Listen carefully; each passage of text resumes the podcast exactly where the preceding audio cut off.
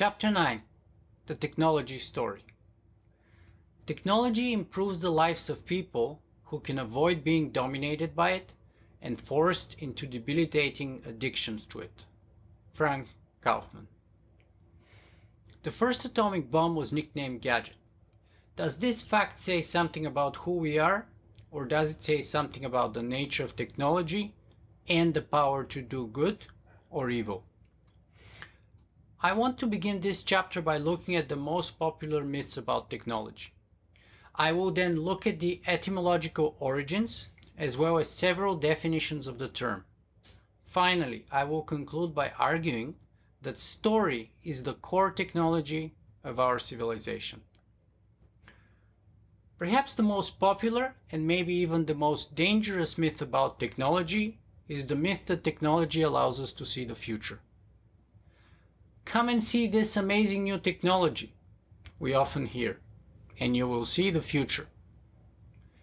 I call this the crystal ball myth because I grew up with the witches and wizards fairy tales where magic crystal balls gave them the ability to see the future. Of course, Arthur C. Clarke's famous third law states that any sufficiently advanced technology is indistinguishable from magic. And so perhaps we shouldn't be surprised that modern technology has become synonymous with the crystal ball from our old magic fairy tales. But the crystal ball perception of technology is not only a myth, it is also dangerous. To evaluate that crystal ball metaphor, we have to first understand the etymology of the word technology, what it means and stands for, or at least what it used to mean and stand for. Then we can judge whether the etymological meaning of the word supports the above metaphor or some alternatives that I will propose. The word technology comes from two Greek words, techne and logos. Techne means art, skill, craft, or the way, manner, or means by which a thing is gained. Logos means word, the utterance by which inward thought is expressed, a saying or an expression. So technology means words or discourse or a conversation about the way things are gained. In other words, technology is merely how we do things and not what we want or why we do them, because it is not an end in itself. Instead, technology is merely a means to an end, a tool that is why I want to propose a better metaphor. Technology is a magnifying mirror. It doesn't show us the future, but merely reflects the present, and more importantly, it reflects who we are. Technology is a mirror because it reflects the engineers, designers, entrepreneurs, and users who create and use it. But it is also a mirror to humanity in general and our collective dreams, hopes, and fears our knowledge and our ignorance, our privileges and our responsibilities, our strengths and our weaknesses, our good and our evil. But it is not a usual kind of mirror because technology magnifies and amplifies things, and hence it brings its own biases. Thus, it always has unforeseen consequences. And the critical point here is that technology reflects our essence. So in a way, the story of technology is the story of humanity, just like the story of humanity is often told as the story of technology. That is the claim that we are a tool maker. Now, why do I claim that the crystal ball metaphor is dangerous? The result of believing it is that most tech conversations are techno-deterministic and focus exclusively on fixing the technology while ignoring the fact that it isn't produced in a vacuum. It mirrors our political, social, evolutionary, and cognitive biases. In other words, to use my metaphor, focusing exclusively on fixing the technology is like looking into a mirror, not liking the image we see, and then trying to fix that by polishing the mirror. But we have it upside down. Instead of focusing on the technology, we might want to invest some time and resources, perhaps most of them, on improving ourselves instead. That is who we are being, what we are doing, and why we are doing it in the first place. In fact, I will go as far as claiming that one of the keys to our future is keeping the right balance between exponential technology and humanity. So humanity must be exponential too, not in the narrow technical sense, but in a broader philosophical sense with respect to wisdom, ethics, compassion, and strength of character in the face of ever-growing technological power and temptations. Therefore, what I'm proposing is that at the end of the day, it is not about technology. It is about us and what we do. Because we can have the best possible how, but if we mess up our why or what, we will end up doing more damage than good. That is why technology is not enough. It is necessary, but it is not sufficient. And there are many historical examples of how better technology did not make our lives better, but worse. For instance, historian Yuval Harari called the agrarian revolution history's greatest fraud, because in every way measurable, that is health, longevity, work hours per week, nutrition, infant mortality, and so on, we were better off as hunter-gatherers. The Renaissance and the Industrial Revolution were also frauds in the sense that most contemporaries ended up worse off than they previously were. So the story of progress, that technology is inherently good or that it always gives us freedom is incomplete and one-sided. And if we're not careful, we're running the risk that our current technological revolution may turn out to be our epoch's greatest fraud. Because technology is pretty good at giving us what we want, but it is terrible at giving us what we need. It is good at supplying information, even knowledge, but terrible at providing wisdom. It helps us live easier, more comfortable, and longer lives, but it does not tell us why we should live or what to do with our lives in the first place. Most importantly, technology does not make us happy. There is no app for happiness. In fact, during the COVID-19 pandemic, we are using more tech than ever before and we are more unhappy more depressed and more suicidal than ever before. So while technology may help us get whatever we wish, it is wisdom that helps us figure out what we should want or not in the first place. Intelligence can be useful only in that case, because lacking the wisdom to know what we should and should not want, but having artificial or biological intelligence to get it, is a path to self-destruction.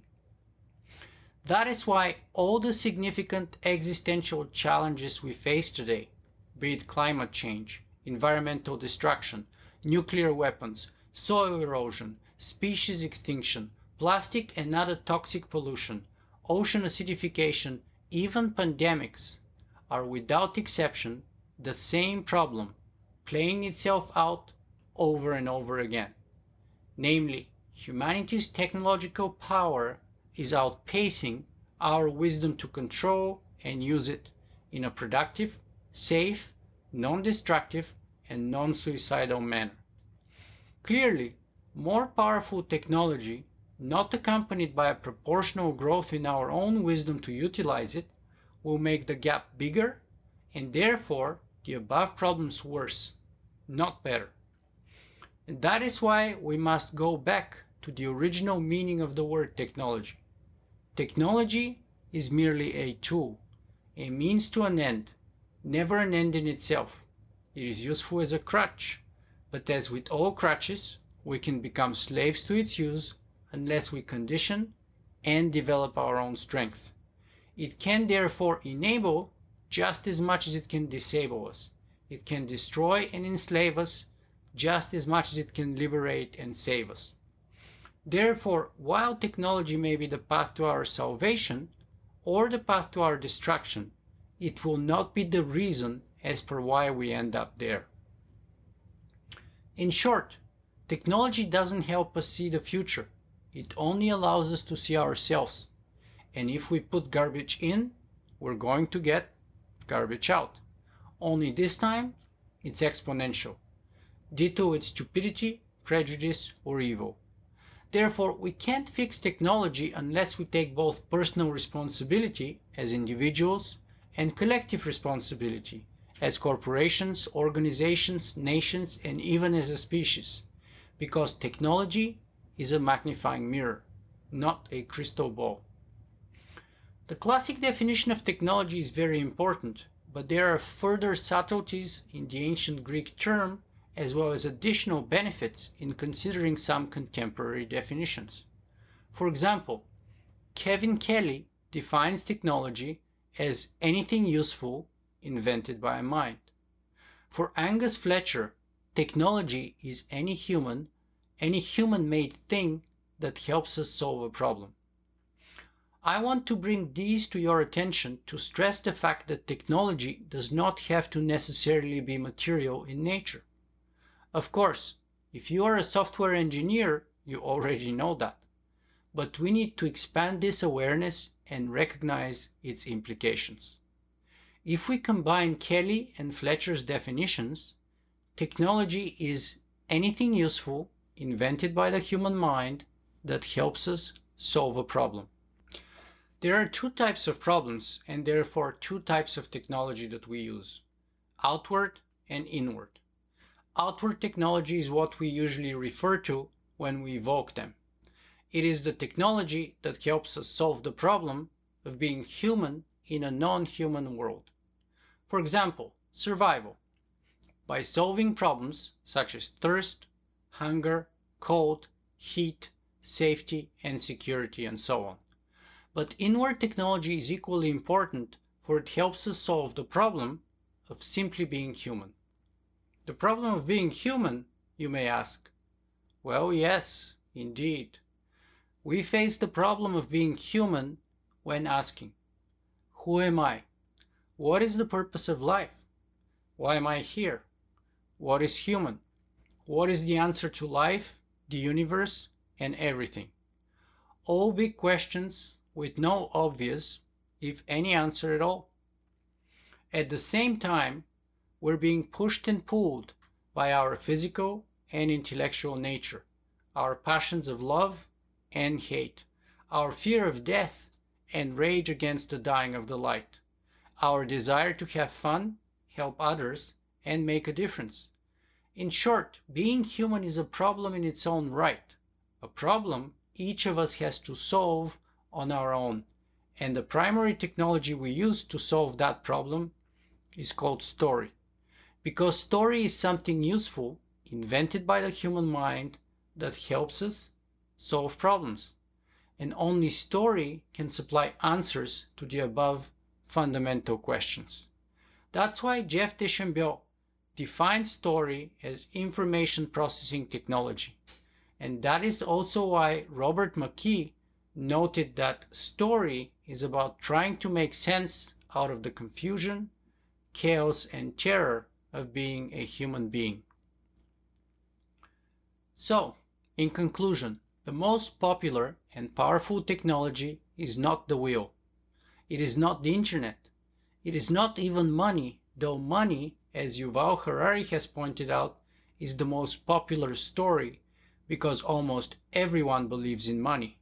But most popular or not, money is just another story. It doesn't exist outside of our imagination, for we can't eat, drink, or wear money itself. Bitcoin doesn't even have a physical representation, but is entirely computer code. So if money is a particular story and story is technology, then story is in fact the most successful, most effective, and most popular technology. That is why you can have a civilization without the wheel, even without money, for those are just two particular stories. But you can't have a civilization without story, because story brings us together. No story, no civilization. As Jonathan Gottschall noted, story, sacred and profane, is perhaps the main cohering force in human life. A society is composed of fractious people with different personalities, goals, and agendas. What connects us beyond our kinship ties? Story. As John Gardner puts it, fiction is essentially serious and beneficial, a game played against chaos and death, against entropy. Story is the counterforce to social disorder, the tendency of things to fall apart. Story is the center without which the rest cannot hold.